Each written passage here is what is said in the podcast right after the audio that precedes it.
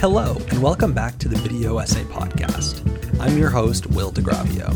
I'm not sure where the time went, but somehow the podcast turned three years old this summer.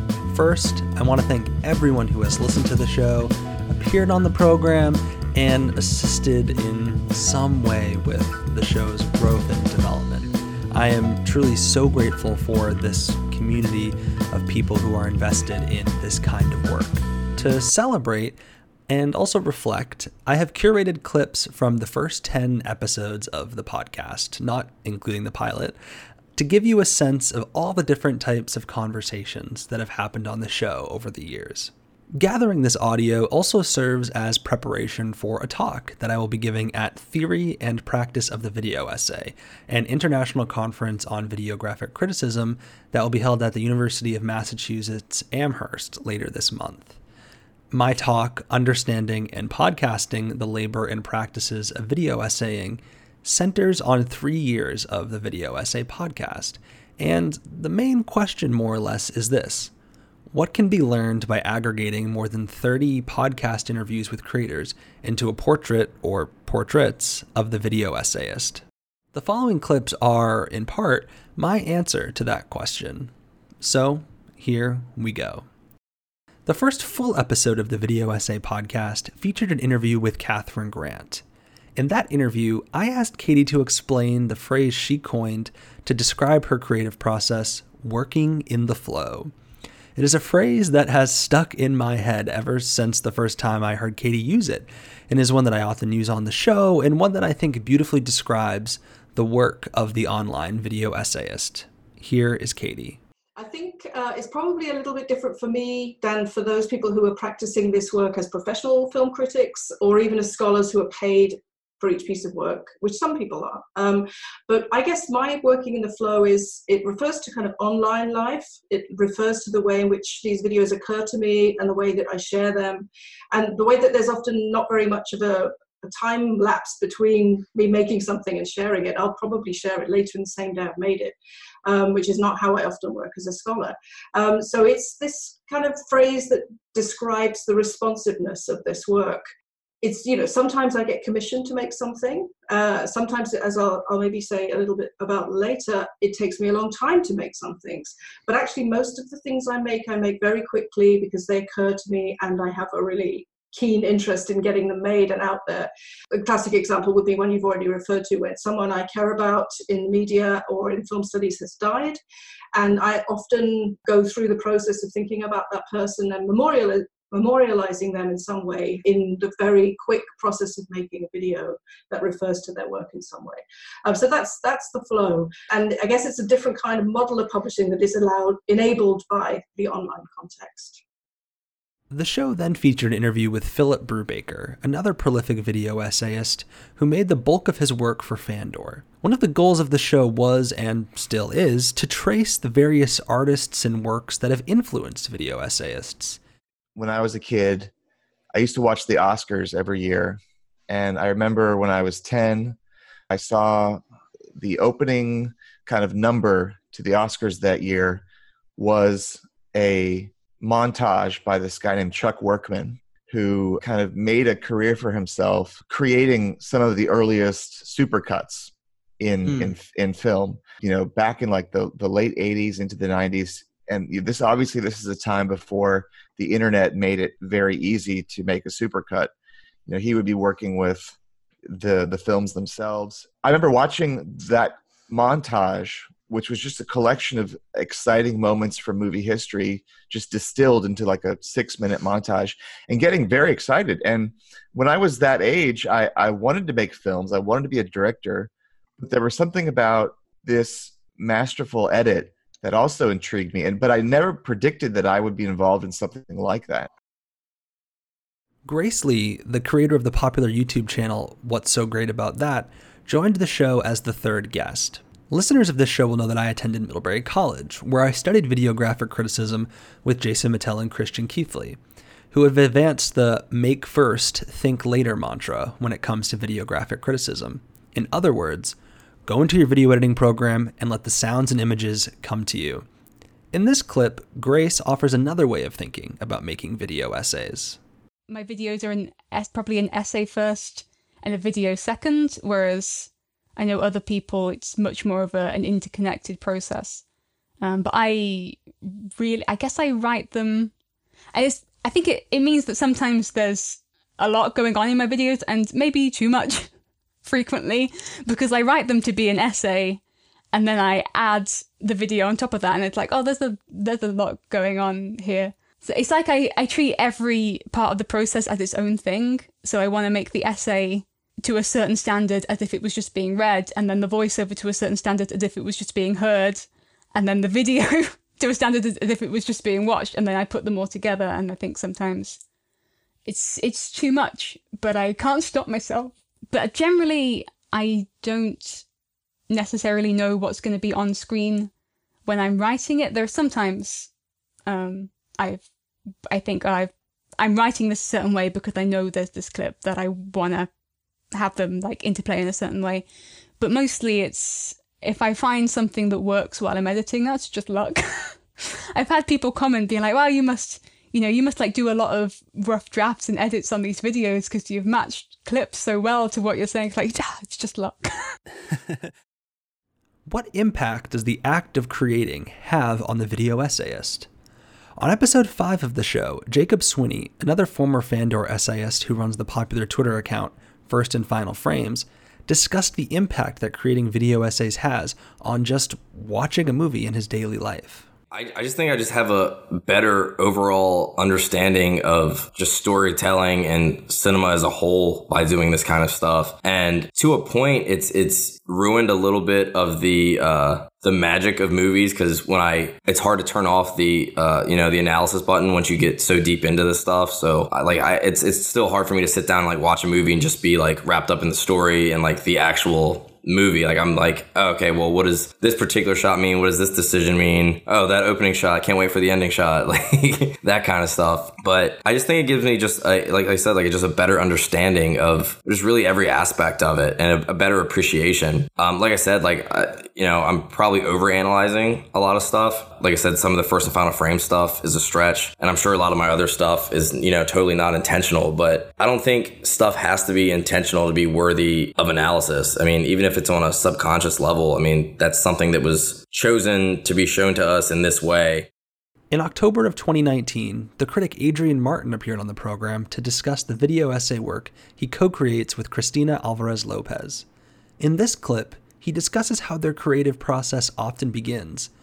Note the way it contrasts with the approach Grace Lee described. We do not start with an ironclad script. Personally, it's, it's not our way to prescript. I know some people do, and some people think it's a good thing to do. It's not a good thing for us, partly because it's very important. It's very important for Cristina, especially because Cristina is like the master technician. Like she's the one at the computer doing, you know, pressing 600 buttons a second. And, uh, you know, and she's playing with let's put this in front of this, let's put this behind this, Let's put this sound with this image. Let's try that all the other way around. So she's always looking for these, like what I call those electric connections between fragments and also between image and sound. And, uh, and so she wants to discover those things while editing in montage. You know, she doesn't want to be handed a script by me or anybody else saying, uh, you know, shot one of this scene, cut to shot three of another scene and with then another column with a voice saying, shot one can be understood in relation to shot three. Right, that's that bores the hell out of her, bores the hell out of me too. And so what we do is that uh, either she or I sort of might start by just writing phrases or just sentences or a few paragraphs, but it's not like a, a, written essay in a sense that it's like, this essay is about X and Y, and I will prove that because X, therefore Y, which leads us to Z, right? So it's not it's not in a logical form of an argument. Uh, it's more like just phrases. There'll be, we'll have something about the colour in the film. We'll have something about the gesture in the film. We might have a quotation from somebody. So, so we, we have these fragments of, uh, of speech when we use a voiceover, which we don't always do But if we have a voiceover track, and uh, and so this is where, as I was saying before, I'll then go into the other room and I'll start recording these bits of speech. Videographic criticism, in many ways, has become a kind of umbrella term for all different kinds of work video essays, essay films, found footage films, archival documentaries, video art, and all sorts of other different kinds of remix. Sometimes, works by artists or scholars who work in other traditions have their work brought into the video essay fold. In this clip, Jennifer Proctor, a scholar and filmmaker, addresses this coming together of various forms. Yeah, I mean that that is the question, um, and I I think that I've always thought of myself as a filmmaker first, and my work very much draws on the traditions of avant-garde filmmaking even when I'm working with found footage to advance some kind of critical argument about cinematic language. Um, but I, what I've appreciated is being kind of drawn into the folds of this burgeoning form of video essay as scholarship, even though my video essays kind of function more as traditional films, if I can call uh, the avant-garde a traditional form. Um, but but they're not sort of explicitly scholarship in the way that some other video essays are that have emerged with journals like In Transition. So, um, so I don't know that I would call myself a video essayist either, but my work is definitely engaging with some of the same issues. Um, it's just doing it in a little bit more of an implicit way and in a way in which the films can function in a film festival, you know, just as easily as they might function um, in a scholarly conference or something like that. So I've been very appreciative of those who have been sort of um, carving this path for video essay as a scholarship that they've included work like mine in that um, you know into the fold even though it, it might not look exactly like scholarship to other folks so i don't have a good answer for it except to say that I, these boundaries are i think are still being defined and I'm, I'm appreciative that my work is inside those boundaries um, for the video essay, at least at this stage. One of the most revelatory and celebrated forms of the video essay is the desktop documentary format. In this clip, Chloé Galibert-Laîné, a scholar, filmmaker, and one of the leading practitioners of the form, discusses some of the unique advantages of the desktop documentary and its relationship to the internet. But in terms of what the desktop documentary is allowing that maybe other forms of essays or video essays might not, I don't know. I mean, I wouldn't I wouldn't be using the desktop documentary if my research was not ultimately about the internet. I think, you know, it could easily become a gimmick and I'm I'm not like I haven't seen so many desktop, you know, documentaries that didn't need to be one because I think people who are drawn to that form is because they are investigating online media in different ways. And so I think when this is the the objective, then it makes a lot of sense to be playing with the desktop interface as a frame or as a, a canvas. As far as I'm concerned, and I know some other practitioners have different views on that, but for me, I'm not absolutely I'm not fascinated by like the aesthetics of the desktop. I'm not so interested in recreating it with you know fancy animations or working with it as if it were painting or like you know composing images, etc.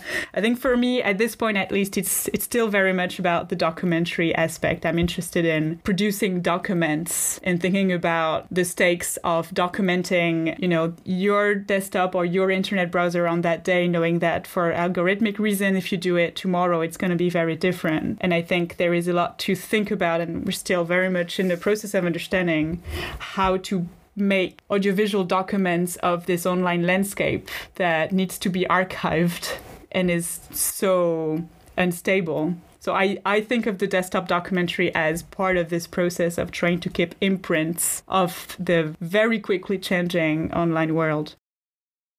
What inspires video essayists to create?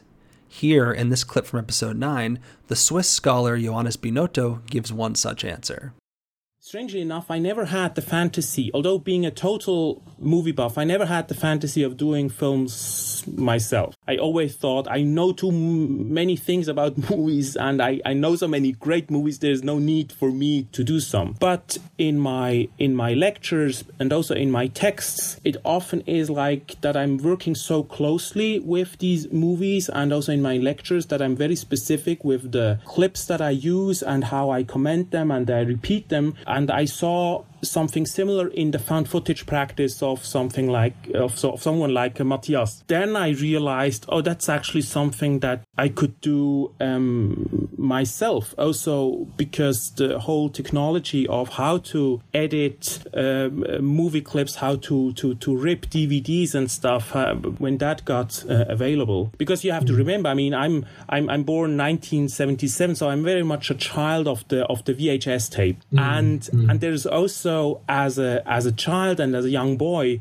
I also used to photograph the TV screen because I wanted oh, to wow. have. It also has very much to do with like the, the, the, the fantasy of owning and getting into possession of these films that I love.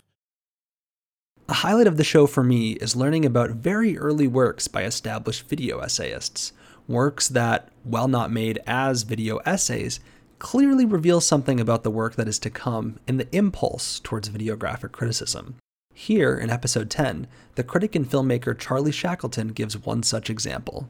I remember when I was a teenager, I, for some reason, like I can't even really remember the thought process behind this, but I made a video that was um, in which I took every frame of the film. Which film was it? It was Vertigo took every frame of Vertigo, and then I used this app I had that sorted images by predominant color, and so it took every frame of the film and then it ordered them in term uh, in order of hue, essentially, so that I then had you know however many tens, if not hundreds of thousands of frames ordered by hue in a folder. And then I dropped them back into a timeline and just made like a film the same length as Vertigo, but that was like completely unwatchable, uh, just like hyper kinetic cuts between all these different frames, but that did sort of over the course of an hour and a half go from you know, red to orange to yellow and so on. Uh, and like, I couldn't even retrospectively give you any kind of justification for what that was meant to reveal or anything like that. But it was certainly the first time that I had really experimented with, you know, chewing up and spitting out existing material in that way. That but that never went online or went anywhere. Thank you so much for listening to this episode and be on the lookout for part 2 of this reflection and celebration of 3 years of the Video Essay podcast.